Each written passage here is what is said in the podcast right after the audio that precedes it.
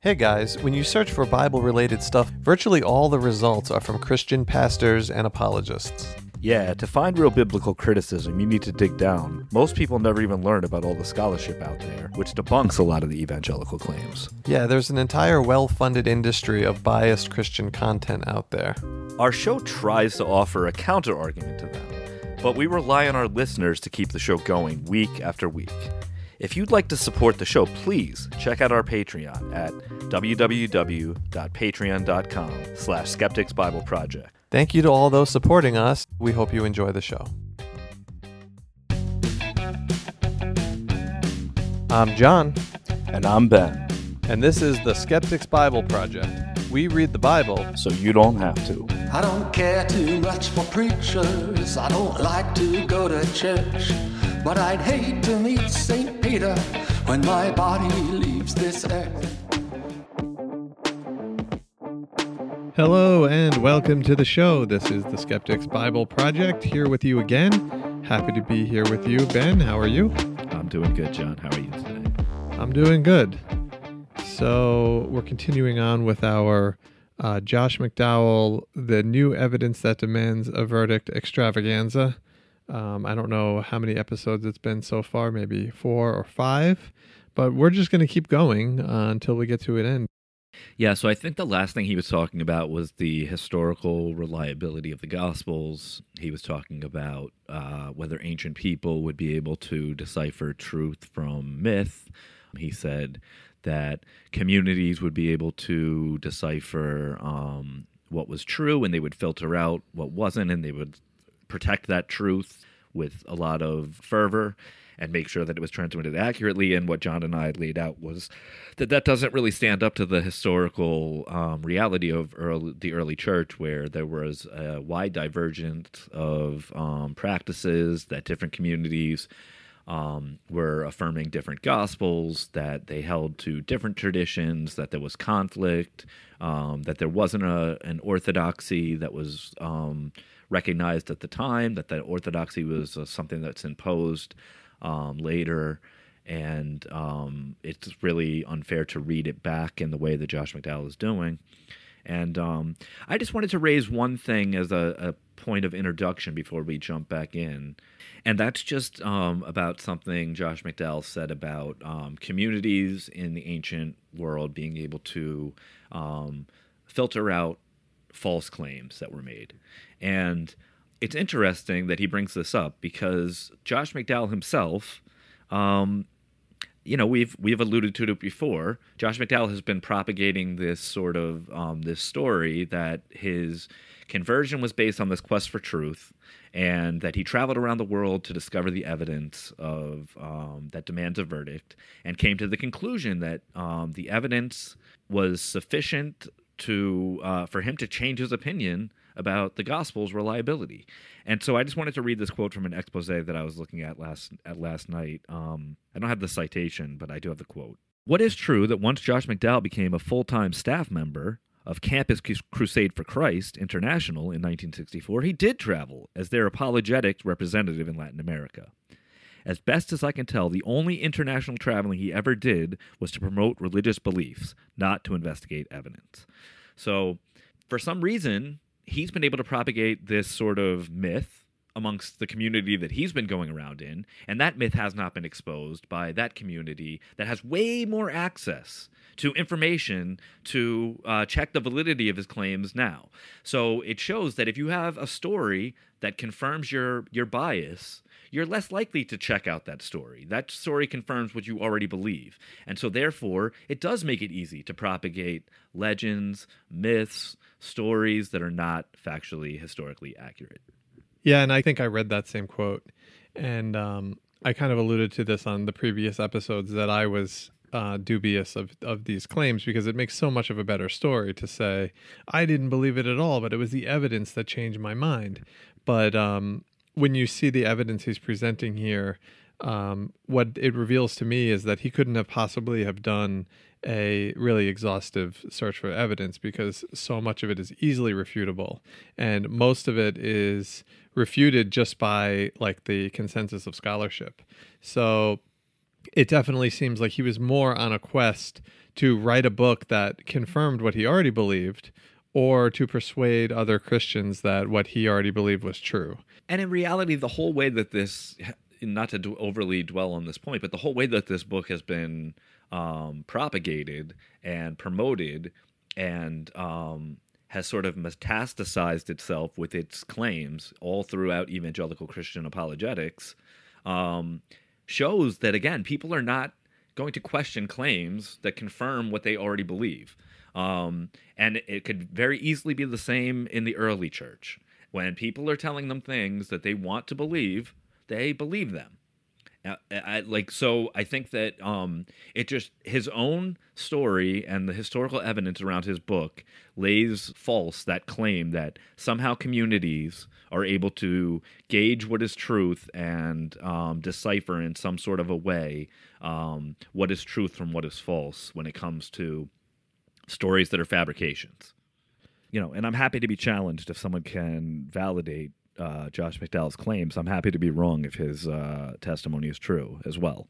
Um, but it seems as though it's difficult even for outside people to validate. Yeah, and I know um, uh, we talked a little bit about Lee Strobel, who's another uh, apologist that wrote a very similar type book called The Case for Christ. And on this show, we're going to at some point go through that as well. But I know Lee Strobel um, has had a lot of controversy for the exact same reason, for um, presenting his kind of premise for doing this investi- quote-unquote investigation. Um, and uh, a lot of what he says turns out not to be accurate. But uh, why don't we continue on and like dive right back into uh, some of what Josh has to say here on his YouTube video where he outlines his book, Evidence That Demands a Verdict. They not only wrote as eyewitnesses or recorded eyewitness accounts, but here is a critical key. In the presence of some of the most adamant, some of the most hostile witnesses, people that disagreed with him, people who knew Jesus, they knew what he said, knew what he did, hostile witnesses, they presented this in the presence of hostile, knowledgeable witnesses and said, you know what we're talking about. They not only said, we saw these things, but in front of knowledgeable witnesses, they threw it back in their lap and said, you know what I'm talking about. For example, here again, we'll go back to Peter. In Acts two twenty-two, he said, men of Israel, listen to these words. Jesus the Nazarene, and notice what he says, a man attested to you. In other words, not just to us. He is standing in front of these hostile people and say, look, he was attested to you with miracles and wonders and signs, which God performed through him in your midst, just as you yourselves know. Well, I'll tell you this. If that antagonistic Jewish audience had not seen those miracles and those wonders and signs, literally everything that Peter was said would have been discounted and thrown out. And he would have probably been lucky to make it out of there alive. Um, yeah, I mean, the first problem with this is just that he's taking this account as a historical account. Um, which we've already outlined the problems with Luke as the historian, Luke uh, with quotations, uh, the author of Luke and Acts.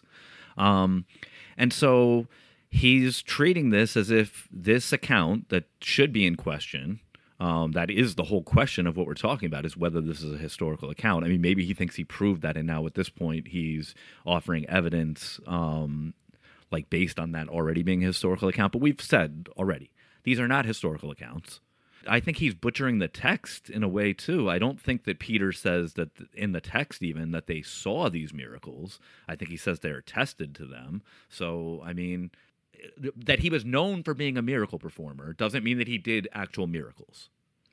Still leaves open the question to whether Peter is right about his claim, if you take this account even as historical. It's all it is is just saying something that would have been a rumor about who, how we understand the historical Christ anyway. So I think he's he's on the one hand doing bad uh, biblical exegesis, and on the other hand, like it's really bad historical analysis. So again, um, I think a lot of this quote unquote evidence works pretty well to bolster the faith of people who already believe, but it's just not very convincing to um, historians, scholars, or even skeptics like us. I also think it's like uh, an important point to make that um, you shouldn't just assume that your sources are innocent, um, that they don't have a perspective that they're bringing, that um, Paul could not be dishonest. It, it's just a bad assumption to make. We don't know that these sources are honest. Um, and so that's a question that you have to, that you're left. And, and I think we talked about it a little bit when it comes to like a source like Josephus, Josephus. Um, it's not enough to just treat Josephus as a completely honest historian. You have to like account for the biases and the historical limitations and the problems that are contained within Josephus. And I think we'll talk about this more, and um, I can go into more detail when it comes to, for example, the Church Fathers. But um, the Gospels don't claim to be innocent historical renderings of events. What they claim to be are polemics in order to make you believe. Um, and so it's important to read them with that... Um, through that lens, that that's what they're they're trying to do, and to um, just make the assumption that we have. So again, it just doesn't stand up to the evidence to claim that we have um, sources that we are, were written by people who claim to be Christians, and so therefore those sources are honest. We have a lot of sources. Um, we have a lot of um, early um, books, letters, et cetera, that are written by people who claim to be Christians that we know are completely dishonest. They're written in um, the name of people who didn't write them. Um, they are crafting their own theological ideas um, into the narratives they're telling, um, and they bring a perspective that's not um, that even if it's speaking from an orthodoxy is not uh, an established orthodox perspective from a historical um if you're looking at it historically. And so like I'll get more into that, but I just think like it's a bad assumption to assume that you have a source, even if it's an eyewitness, that that eyewitness is just honest. Like that's just an assumption. Um, and it shouldn't be an assumption that you start with and then work your way backwards from. Yeah, I think that's a really great point. Um, Ben, you know, off air, we were talking about Eusebius, and um, so many Christians rely heavily on Eusebius. Josh McDowell apparently relies heavily on, you know, the early church father Eusebius. Um, but it's there's an example of, you know, historians and scholars um, seriously question, much, and, and including, by the way, Christian scholars, seriously question uh, the genuineness of Eusebius. He seems like he's being deceitful in many places. Yeah, I think you framed it perfectly. That's exactly what I was going to say. Um, the... I mean, the very he's begging the question. The very question is, is this actual history? Um, the claim by the critics is that it's not actual history, that this is, um, you know, this is written after Jesus' life um, to tell a particular story to a particular um, congregation or a particular group of believers. And um, so you can't take it historically accurate. And the way he answers that is by just assuming that it's historically accurate. The second problem I have with it is we don't have the testimony of anyone in that crowd. Like you, like you said, Ben, assume that uh, Peter actually said this. How do we know the people in the crowd weren't like, we never saw any miracles? Yeah. What are you talking about? So like yeah. we're only we're only seeing one side of this. Um, now, the other thing that's important is that in this time period, everyone believed in miracles. I mean, every, like I said in the previous episode, um, most historians just include miracles casually in along with their normal history of events. So, um, and there was all kinds of uh, miracle workers. There was magicians uh, mentioned in the New Testament. It doesn't say that they didn't actually do magic, that they didn't actually do like supernatural things. It actually assumes that they did do supernatural things. The Magi come to visit um, Jesus at his birth. So magic was kind of like intertwined into first century, uh, into the first century Middle East. And um, it shows up in all kinds of writings all over the place. And yeah, in our time to say, hey, we saw that guy do a miracle. You guys all saw that do a miracle. It would really stand out to us as being something unheard of. But in that day, it was kind of a, a common belief that these things were going on all the time, like healings and casting out demons and things that uh, today nobody um, n- most people, uh, most average people on the street don't believe in at all. And John is absolutely right. There were other um, people who were claiming to be able to do miracles, even in the Bible. Um, there are other uh, people who we know about that are contemporaneous with Jesus who claim to be the Messiah. And this whole period was, and we'll probably talk about it a little bit later when, when he talks about the Messiah, this was a period of messianic fever um, around Palestine. The Messiah was expected to come and liberate the Jews any day, and people... Th- all had their particular messiahs. So, like, even these claims would not have been something radical or um, they would not have been so uncommon in that day of all the messianic figures. And there were certain motifs also that would go along with telling stories about these messianic figures. There would be certain things you would expect from these messianic figures. And miracle workings would be a sign that the person was, like, truly from God. And that's the purpose it serves some places in the Gospels, too. And also that in the Gospels, we also have people accusing Jesus of being an agent of uh, Satan and using the power of Satan to do miracles. So a claim to do miracles, even in the Bible, is not necessarily a claim of anything um, divine, because uh, people assume that even demonic people could do miracles. Yeah, and even the audience that Peter is talking to there, um, they didn't believe. These are Jews that did not accept Jesus. And... Um, And we don't have their testimony.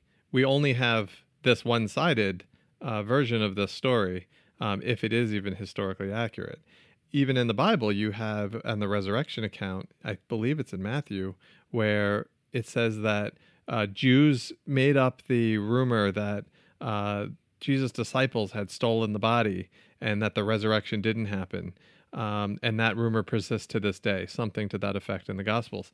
And... Um, So you do have evidence that uh, critics of Jesus were denying the miracles, uh, if you are to accept this as historical the way Josh McDowell does. Yeah. So on the one hand, I, I'm hesitant to even like give any historical validity to this account, but it's also like important to, if you're going to claim his, historical validity to this account, well, how, where is Luke getting this source from? Who was there that Luke is talking to? Luke is not present when Peter's talking. Like, where's the tie between Luke and Peter where we know that he's getting um, this speech that Peter made from Peter or from another source that's there? There's just no continuity of proof that Luke has any historical knowledge of this besides some sort of a story he was told um, that could have come from anywhere, that could have been embellished a million times before whoever this author was wrote it down. Um, it's like this assumption that it's an eyewitness Um, we said is belied by this sort of omniscient view of everything that's going on. Like, he knows all the words that Peter said. He knows all the words that Paul said. He knows about all the historical events that he wasn't present for. Like, none of that proof is made by Josh McDowell. And I just think it's also interesting that in all of this, there's never any outside historical sources to validate any of this stuff. Like, we don't have Josephus saying... There was a guy, Peter, who made these crazy claims about uh, this miracle worker, um, and the Jews were rightly appalled. No, there's no outside validation, only internal validation through the Bible, which we are, that's, again, like John said, is begging the question. The whole question is the historical accuracy of these accounts. Yeah, and uh, Josh McDowell made a big deal about the manuscript history and the early church father quotations and the, the the number of manuscripts that we have. And afterwards he said, now this doesn't tell you that the text is true. It just tells you that it's what the original authors wrote, which is not true. It does not actually tell us what the original authors wrote, and we talked about that in the previous episodes. But it, but he is right to say that doesn't mean that the stories are true. And I've been waiting for him to bridge that gap. Okay, now get to the, now get to the point where you're going to give me the evidence that the stories are true. And the way he's doing that is just by reading the stories and assuming they're true. But what does history show that's happened? Thousands were added to the church. You see, it was presented in the presence of knowledgeable people, where if they would have dared to depart from the truth, the very community itself would have corrected it. And so the community became a powerful corrector of falsehood. I just want to address this point that the uh, community... they would have corrected this. They wouldn't have let these falsehoods get away. We talked a lot about this in the last one, so I don't think we need to go on too much about it. But um, again, you're just left with this problem of uh, that's not what the evidence shows from the early church. Not only do we have lots of differing opinions, uh, which shows that um, the way that they corrected it was often by writing their own gospel or changing the gospel. And that's what I want to talk about now is redactions in the New Testament. The whole point of a redaction or an interpolation is when an editor comes along after the fact and says, I don't really like what this original author was saying here. I'm going to add a verse here to clarify it or to alter the meaning of it. And we know that that happened. So if the early church was such a great, uh, doing a great job at self-correcting, why do we know for a fact that there was additions and alterations made to that original text? Yeah, I mean, I think that the um, Ehrman has two really like foundational books, um, Jesus Interrupted and Misquoting Jesus, that are like that lay out just the historical case for the way that, and then there's a more scholarly um, book that looks at like every text um, that he and I think uh, Metzger might have done with him too about the uh, corruption and restoration of Scripture, and um, they're all great. I mean, they show that literally there was a process of Scripture being changed. And uh, like sometimes it was accidental um, because people were using, and, and that's sort of what Josh McDowell focuses on. Um, but like sometimes it was in- extremely intentional. And that's what John was talking about. And it was a matter of people going through. And that happened with the texts that we have. And it happened from the texts that we have the earliest copies of all the way into Um, every time the text was copied, at every iteration um, and stages of the, the text, historically speaking, not every time the text was changed, but like the texts were changed. Um, different scribes added different things, and that, that became copied, and that's why you have three major traditions of texts that go back. They try to trace back to their earliest roots that they can. Um, that doesn't mean that there wasn't even more divergent texts before that. There were. Um, you can just make that assumption based on what we see from the history that we can see. Um, but then there's also the redaction that um, John is talking about that happens in the Gospels themselves, where you have early Mark with a skeletal story, and then you have Luke and Matthew adding their own editorial uh, components to that story. Or you have a passage like where Jesus um, heals uh, heals uh, a person and gets angry at them. This is interesting because there's actually a textual variant. Um, he either gets angry or has compassion. So some of the early copies have angry, some of the early copies have compassion. This is in Mark. And then in Matthew, Jesus has compassion. So clearly, uh, Matthew made an editorial change. And then I think in Luke, there's no mention of Jesus's mental state at all. So both of those authors read that Jesus was angry, which scholars think is probably the most early uh, form of the text, and thought that it was a problem, and therefore changed it to a more a less problematic version of the text. In Matthew, getting compassion, and in Luke, no reference at all. So it happens even in the Gospels themselves. Um, as the later authors of the Gospels took their earlier sources, they changed them to fit their own theological meanings and changed them to fit their own narratives. You see it reflective in a million different places, and it's another thing that you'll see if you just go, again, you don't even have to read Ehrman's book. All you have to do is get a synoptic parallel and start reading the passages, Mark to Matthew to Luke, or Mark to Luke to Matthew, and just see how the changes are made. And you can see it for yourself in the Bible. You don't have to read anybody's commentary. You can just see it happening. And there's just a bunch of, I, I think we have alluded to this too, there's like this um, omniscient narrative perspective that's given in the Gospels that just doesn't fit with eyewitness testimony. There's no way John can know the conversation between um, Pilate and Jesus that takes place in Pilate's home. Like, there's just, he's not an eyewitness to that conversation. Um, so it just creates a lot of problems. They're witnessing events. They're bearing witness to events that even internal to the, the story of the gospel, they couldn't have witnessed. Yeah, the omniscient narrator is a very important point. The uh, narrator of the gospels knows what all the characters are thinking. It knows uh, what Pilate's wife's dream is about. Um, it It can describe scenes where there's clearly would be no other witness uh, there um, to record what's going on. Um, and so, yeah, even internal to the literature itself, um, it's obvious that these are not um, eyewitness accounts. The claim that they are eyewitness accounts, it's important to note also that Uh, the names of these Gospels didn't appear on the books for, until centuries later.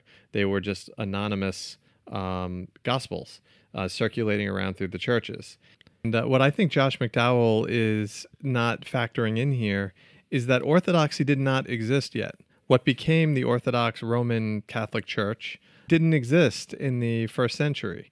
So what you have is you have the Ebionites, you have Uh, all kinds of different sects, and we've talked about this in a lot of different episodes, and they were at this point still kind of like hammering out their ideology, and like like Christianity had not yet um, condensed into one form. So yeah, you actually have uh, kind of infighting that was going on in the Bible itself. One example that I've used before on the show, but I'll say it again quickly, is uh, James and Paul. You have Paul saying, "We are saved by faith alone, like works plays no part at all in our salvation." And then James apparently reads this and says, "This is ridiculous. We are saved by works. How can faith save us?"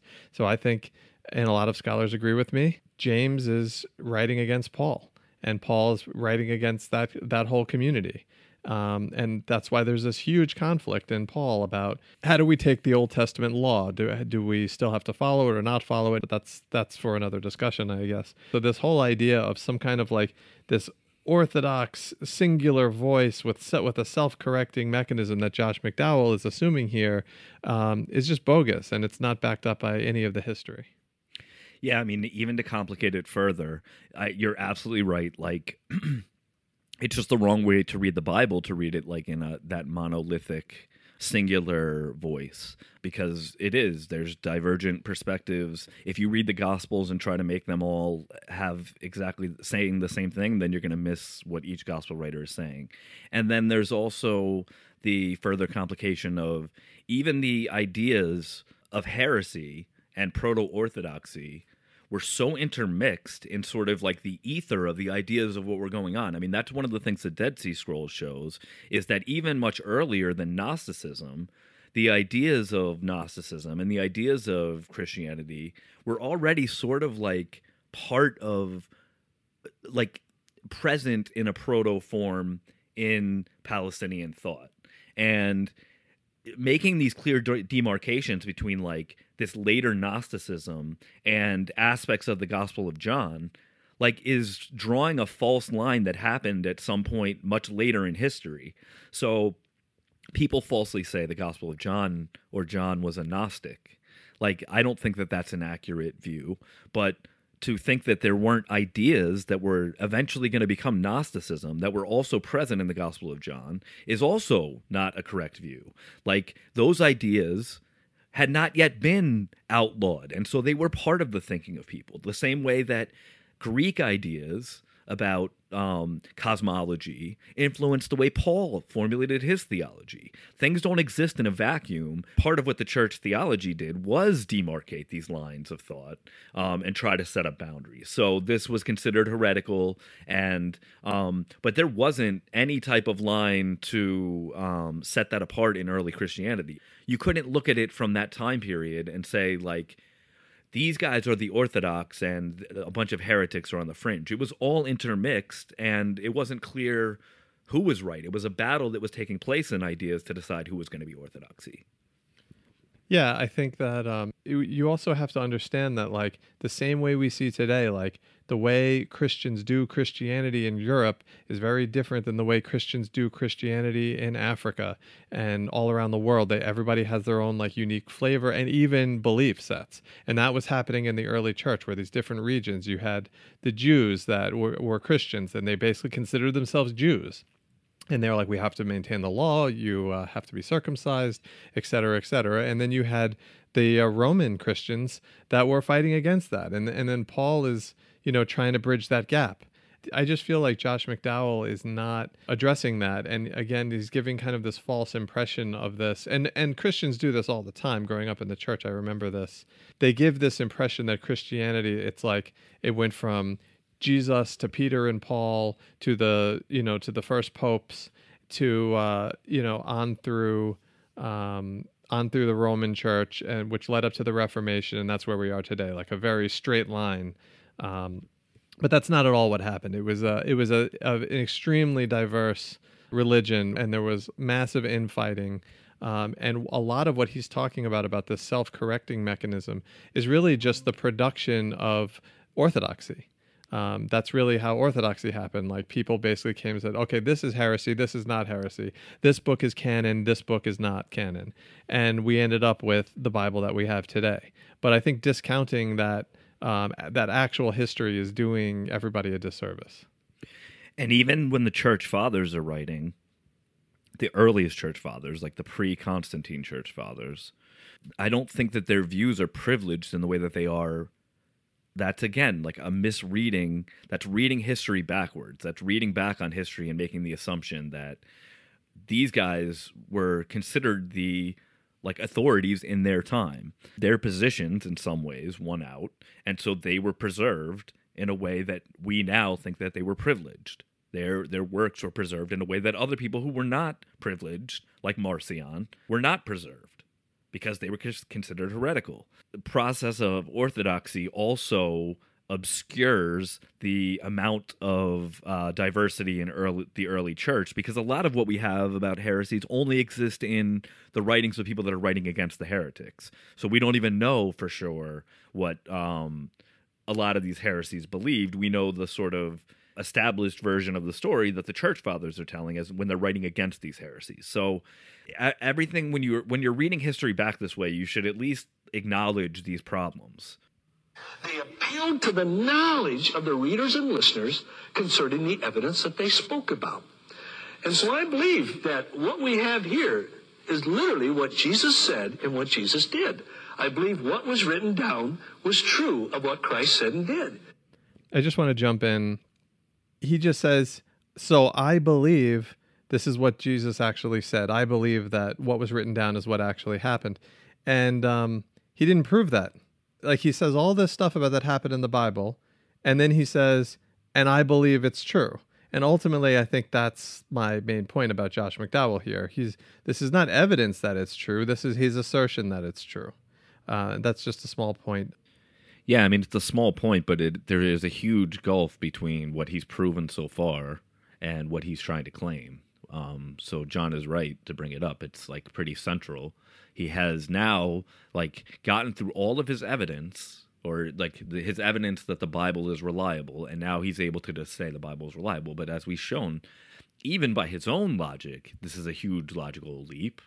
He doesn't have anything but the testimony of the Bible to confirm what, that he thinks the Bible is accurate. I mean, like, this is a huge, huge logical leap that he's making here. Um, and so I think that uh, it's appropriate to bring it up. Because he wouldn't have dared to have departed. The community was there. Even the Apostle Paul said in First Corinthians fifteen, he said, and Christ appeared to over five hundred people at one time. And then notice what he says. He said, the majority of them are alive right now.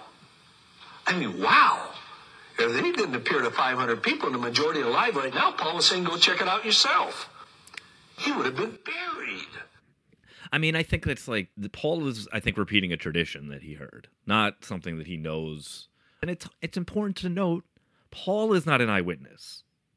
Right. Paul is an eyewitness only to his own miraculous personal event that caused him to believe in Jesus. So by his own admission, he's only ever seen the risen Christ. He's just still making claims that are only from the Bible.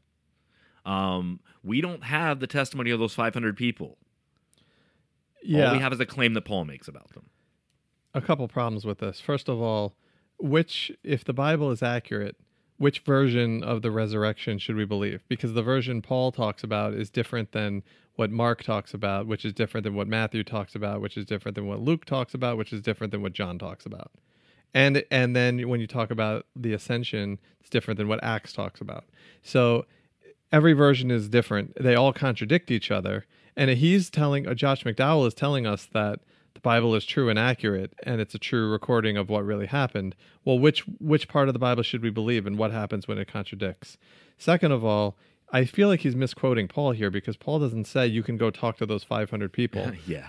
And then the last point I'll make is kind of the point I made before, where, again, we just have to take Paul's word for it. Um, Paul's making this claim, but there's no verification of that claim anywhere else, which is exactly what the skeptic is looking for. Yeah, and even if five thousand people claim to see... five hundred. Uh, the res- five hundred people claim to see the resurrected Lord, um, a skeptic would say... or a scientist would say, you would still need overwhelming proof to believe something that outlandish. It would be much more, there would be a hundred other explanations that would make more sense than that someone actually raised from the dead. But that's not even, again, like John said, what Paul is claiming. Paul is claiming some of them are still alive. That claim is basically saying there are some disciples of Jesus still alive who claim that Jesus rose from the dead. Exactly. That's not a controversial claim. History would say the same thing. Um, we know there were some people that claimed to be disciples of Jesus who were around when the Gospels were written, or were dying off when the Gospels were written, because it addresses it in the Gospel of John. Like, this is just not a chain of evidence that's convincing. Um, and it's really, if you break it down, it's not making a claim that history wouldn't make. There were, like, it's clear that there were people that believed that Jesus rose from the dead. That's not a controversial claim. And that Paul can say a few of them are alive when he's writing is probably not a controversial claim either. It does not prove that historical validity of that claim itself. Right, and there are people now that claim that they saw Elvis uh, after he died, or uh, I'm always hearing about Tupac sightings, Ben, and it's like d- the fact that somebody claims to have saw seen Tupac that we can go interview today, does that mean that Tupac's still alive? I mean, maybe. I don't think so. Yeah, I mean, I think that's why I said um, on the last episode or the episode before when he was talking about, oh, well, these weren't primitive people, they wouldn't believe a lie. I don't even think we have to posit them as primitive people. People believe lies all the time. People have experiences where they believe that they've experienced something that is just not true. And they will be fully convinced that that's true um, despite all the evidence. And um, there's a term for it, cognitive dissonance, like, um, and it exists in various stages. And like we said, with the alien abductions, there are certainly more recent religions that you can find people to um, give more historical testimony to um, than what Josh McDowell is claiming here. But he wouldn't give them historical validity, and he wouldn't go to a Benny Hinn convention and claim that real healings were going on, I don't think. Um Despite the fact that many ardent people there believed that healings were going on, um, enough to even go to go there in wheelchairs because they hoped that they would be healed. So um, the belief in healing power is not, or belief in miracles is not something that you have to be an ancient, primitive person to believe in. There are people that believe in it all the time today. Yeah, and so we're, you know, we love diving into the Bible to uh, try to analyze these arguments that Josh McDowell is making, but I think in this series we're showing that, like, you don't really even need to do that. Um, this stuff is kind of breaking down without even having to, uh, um, you know, go and analyze the text themselves, just on pure logic. Here you have the apostles, the followers, the intimate followers of Christ. I think you could be fairly accurate in saying eleven of the twelve died martyrs' deaths. You could be very accurate by saying ten of the twelve. Um, I'll say eleven of the twelve. eleven of the twelve died martyrs' deaths. The other died in exile, John. But what did they die for? Look, you read the book of Acts. You go back to the early church and the early church fathers. They died for one thing, an empty tomb and the appearance of a man by the name of Jesus of Nazareth. And, and in their own words, they said, for forty days we lived with him, we ate with him after the resurrection with many convincing proofs. And eleven of the twelve died some of the most heinous deaths in history. Doctor Simon Greenleaf, the man who, you might say, put Harvard Law School in the map, wrote the three great volumes on the laws of legal evidence, the Royal Professor of Law. And in studying um, military history, he made this statement. There is no equal to what the apostles went through and never once denied that Christ had been raised from the dead, and they had seen him and lived with him for forty days. Not one of them, in the greatest persecution, everything, ever denied that, and torture. He said, in the annals of military warfare, there is no equal. Here were men that were persecuted, they were tortured, and they never once denied. You could honestly say, well, A lot of people have died for a lie. And that's true. A lot of people have died for a lie. I mean, you could go back through history and see people that have died for lies later found out was a lie. And so they see, what's the big deal? Well, here's the issue when it comes to the apostles. Yes, I will grant it. A lot of people have died for a lie, but they thought it was the truth. They thought it was the truth. Now, here's a catch. If the resurrection did not take place, and that for forty days, these twelve men had not lived with Christ, eaten with Christ, everywhere for forty days, then they had to know it was a lie. And here's the catch. Yes, a lot of people have died for a lie, but they thought it was the truth. If the apostles died for a lie, through the torture, everything they went, they had to know it was a lie. Whew. I trust them more than most people I've ever studied in history. They went through the test of death to determine their veracity. I let that clip play for a while because this is the um, piece of evidence that I've heard my whole life um, as being like, you know, Josh McDowell's like, uh, what's the word, like a knockdown argument, like that no one can defeat, and that it's like the ultimate proof for Christianity. Uh, and then like Lee Strobel takes this and runs with it in The Case for Christ, and a lot of other apologists use this all the time. The argument, um, I'll paraphrase, basically says, well, we know the follow- the original followers of Jesus, the twelve disciples, we know they um, died painful deaths, and we know that they believed in the resurrection of Jesus. And um, so who would go to their death um, for something that was a lie? It's not that someone died for a lie. It's that someone died for something that they knew was a lie. And I understand the weight of the argument. I understand why people are persuaded by it.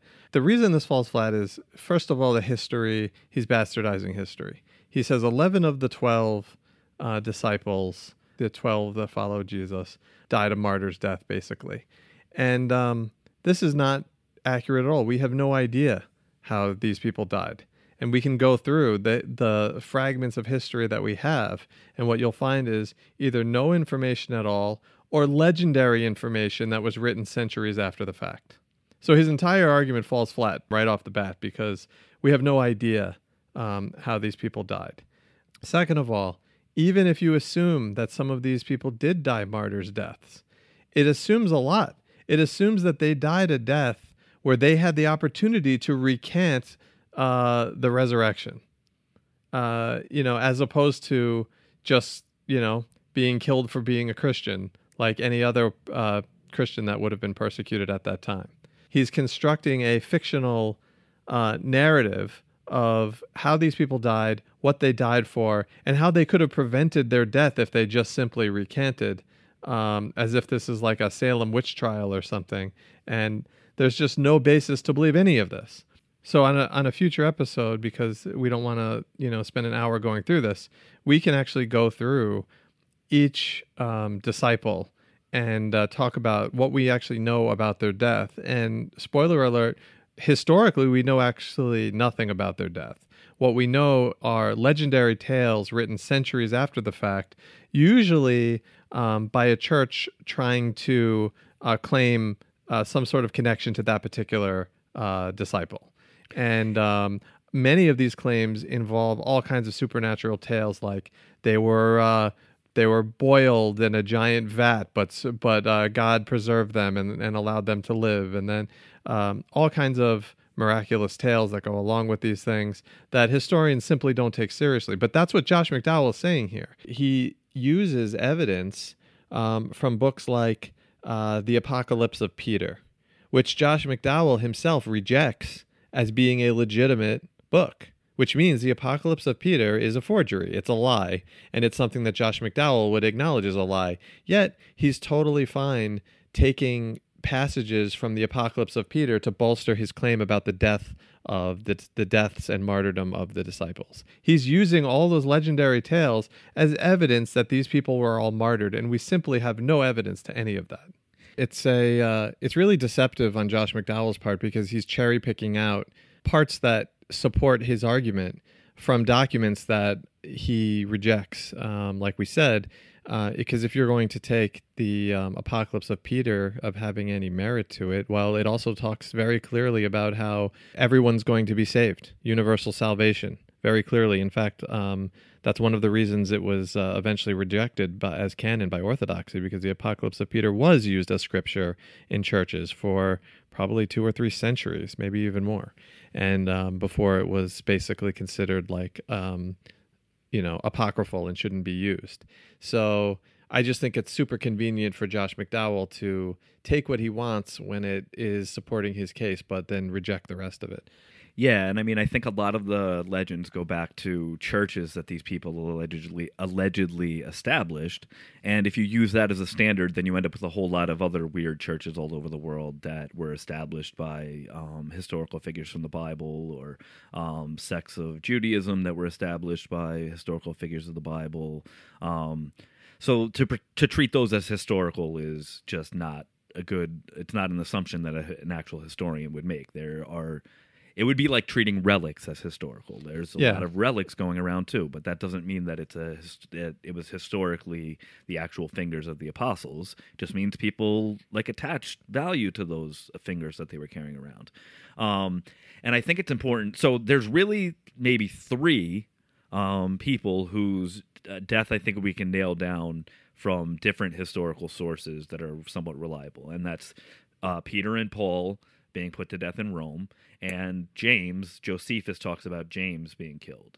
Um, but other than that, it's, like John said, legendary accounts of um, fantastical miracles that are on the way to eventually martyrdom. And um, if you're going to discount the miraculous accounts um, and discount the other information that's floating around, again, in the same atmosphere as all this other stuff um, that you're using to bolster these claims, Um, other claims of saint miracles, other gospels about Paul uh, going around with Thecla, um, then I think that you need to be, use the same dubious historical lens when you view these legendary tales. So then let's let's address the um, the fact that there were some of these people that very likely were martyred. Um, again, getting back to what I said at the beginning, we're assuming that Um, the the reason they were martyred was because they believed in the resurrection. He really like um, nails it down to this one particular belief, like the resurrection. And um, we have no idea if if that's why they were martyred. Um, and we have no idea if they had the opportunity to recant. And we have no idea if they did recant. I mean, we just have no information about any of this. Um, so for him to use this as this giant proof, it really falls flat. And uh, Ben, last episode, you made a really good analogy, I thought, to uh, uh, Joseph Smith. Um, and I thought maybe you could kind of expand on that now in light of what Josh McDowell just said here. Yeah, I mean, I think it's an apt analogy. I mean, Joseph Smith is within, um, you know, one hundred fifty years of our lifetime, was killed, um you know, because of his belief in polygamy, was like published in the in the paper, and mobs came and and before that they were persecuted all over the United States. The Mormons had to run around because people were trying to to kill them um, for their beliefs. And Joseph Smith, you know, believes or claimed to have got, gotten golden tablets from an angel, and he didn't recant that belief when faced with perse- persecution. Um, he didn't say, oh, guys, look, I made it all up. No, he was actually killed for those beliefs. Um, and so does that mean that we should accept? I mean, that's much closer to our time. Um, we can attest. I mean, the Mormon church has grown tremendously.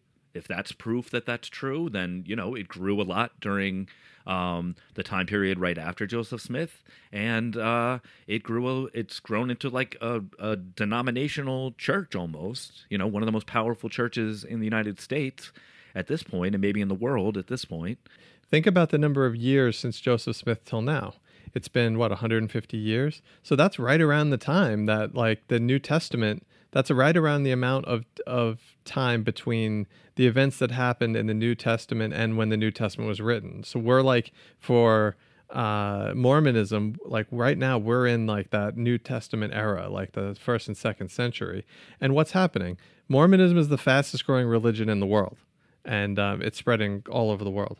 And um, so again, you can make all the same claims that Josh McDowell is making that says is a reason that you should think that Christianity is true. Um, you can say Mormonism is true. And actually, because it's closer to our time, uh, we can even establish the evidence even better than we, way better than we can for uh, the New Testament.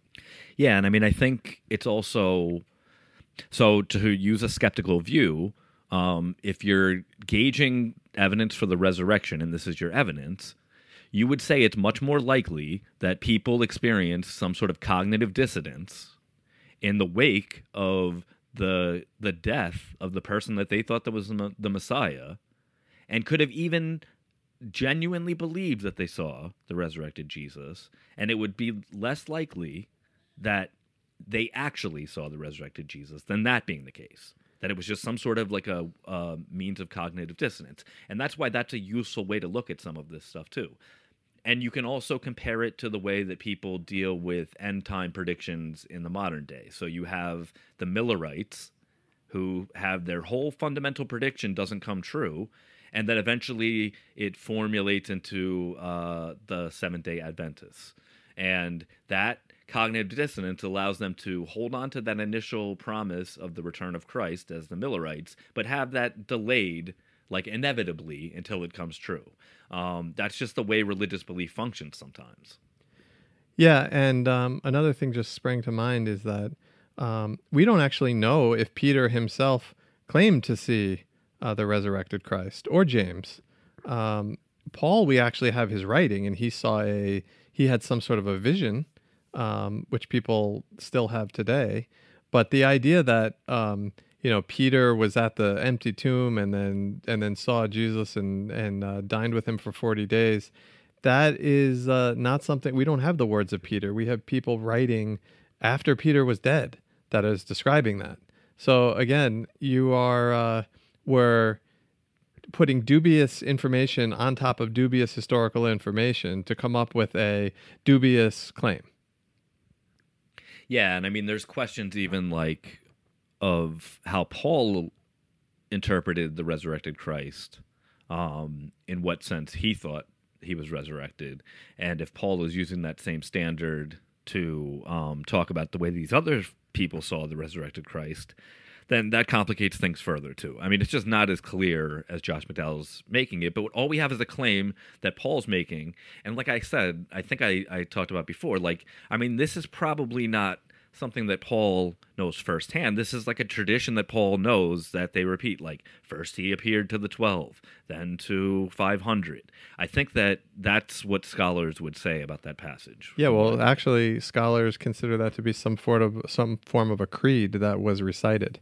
Um, so, which I think goes to your point that um, you can't take this as um, some kind of testimony. Yeah. It's just not the same thing as eyewitness testimony, and it doesn't prove anything beyond that Paul had heard this from other people. Not that Paul had talked to all five hundred, not that he had talked to the twelve, um, and it doesn't make the claim that it. We don't have establishment, like John said, that these people that he's talking about even made this claim. Right. And then all to underline all of this, I'll just say again, the resurrection accounts that we have throughout the Bible are all contradictory. Um, like the like the even the creed that we just talked about in First Corinthians fifteen, um, that whole timeline doesn't work with any of the Gospels. So I'm not really sure which history Josh McDowell wants us to accept. All right, Ben, uh, I think that's a good stopping point for today. There's still uh, more to go, though. Why don't we uh, end it here? Good night, everybody. Good night.